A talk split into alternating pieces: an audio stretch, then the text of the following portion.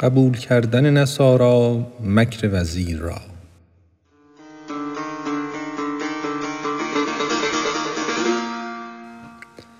صد هزاران مرد ترسا سوی او اندک اندک جمع شد در کوی او.